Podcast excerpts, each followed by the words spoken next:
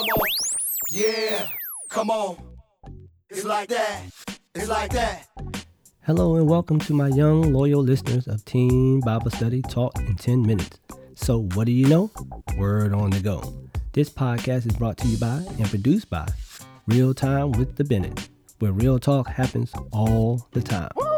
I'm your host, Minister Bennett, of today's episode, and my co host is the lovely Sister Bennett, as my husband affectionately calls me.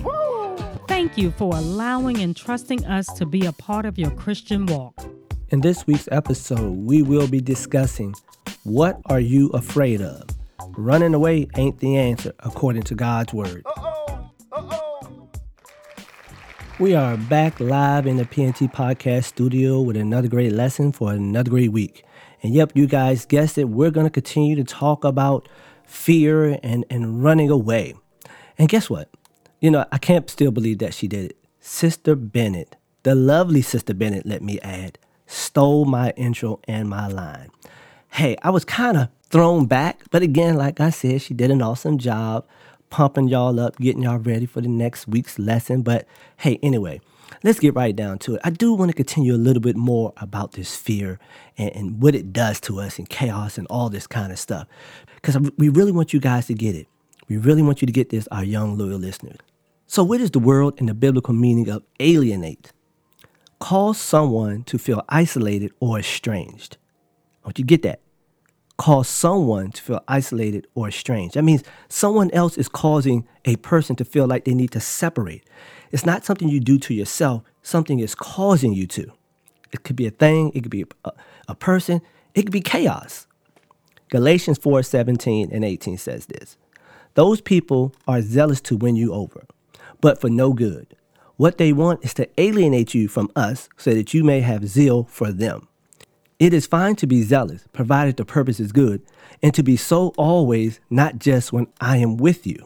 I need you to get that. But what he's saying is this people would try to draw you away from God with all this pomp and circumstance and this glitz and glamour.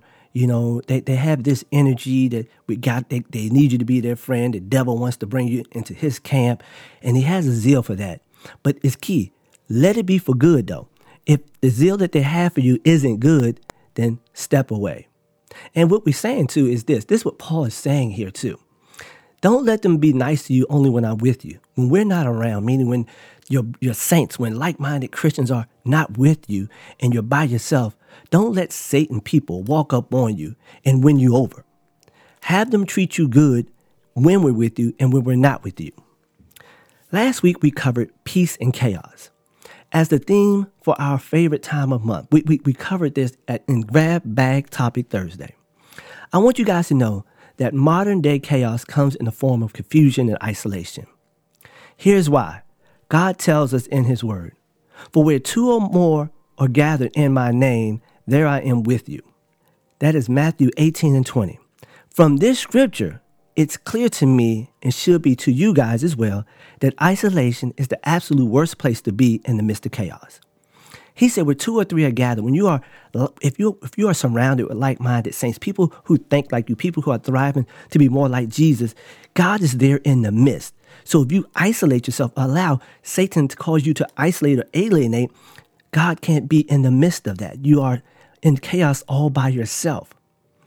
Healing and recovery begins when we connect ourselves with like-minded people, Christians.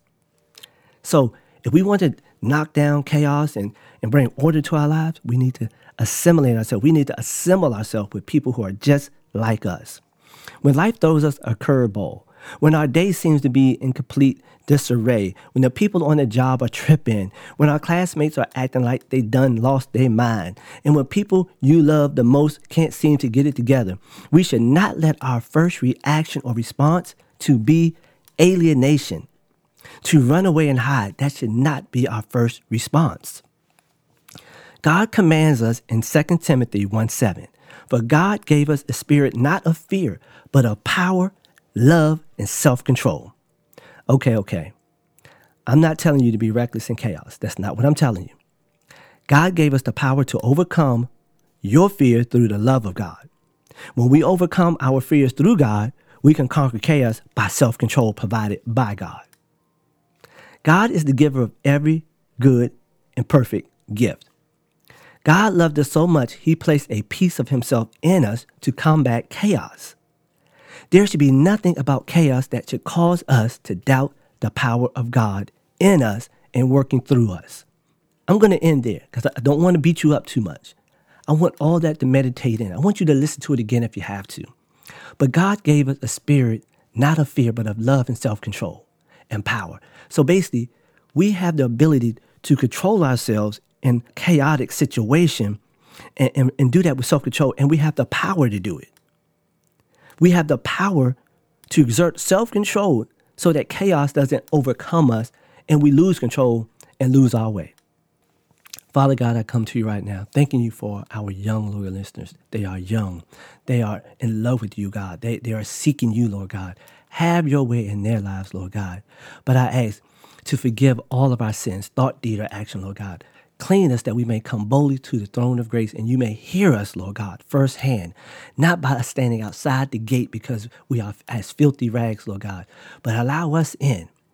Hear our cry, O Lord, to give us the strength, the courage, to exhibit self-control, self-control, oh God, to have the power and, and that sound mind that you promised and committed to us, oh God, that we may not lose control in a chaotic situation. Lord God, I pray their strength right now in the mighty name of Jesus. Amen. In summary, the importance of knowing that fear will get you nowhere fast without God. I will close with this and a quote. Just like our salvation, peace has been given to us freely. We have to accept it by faith, just like our salvation.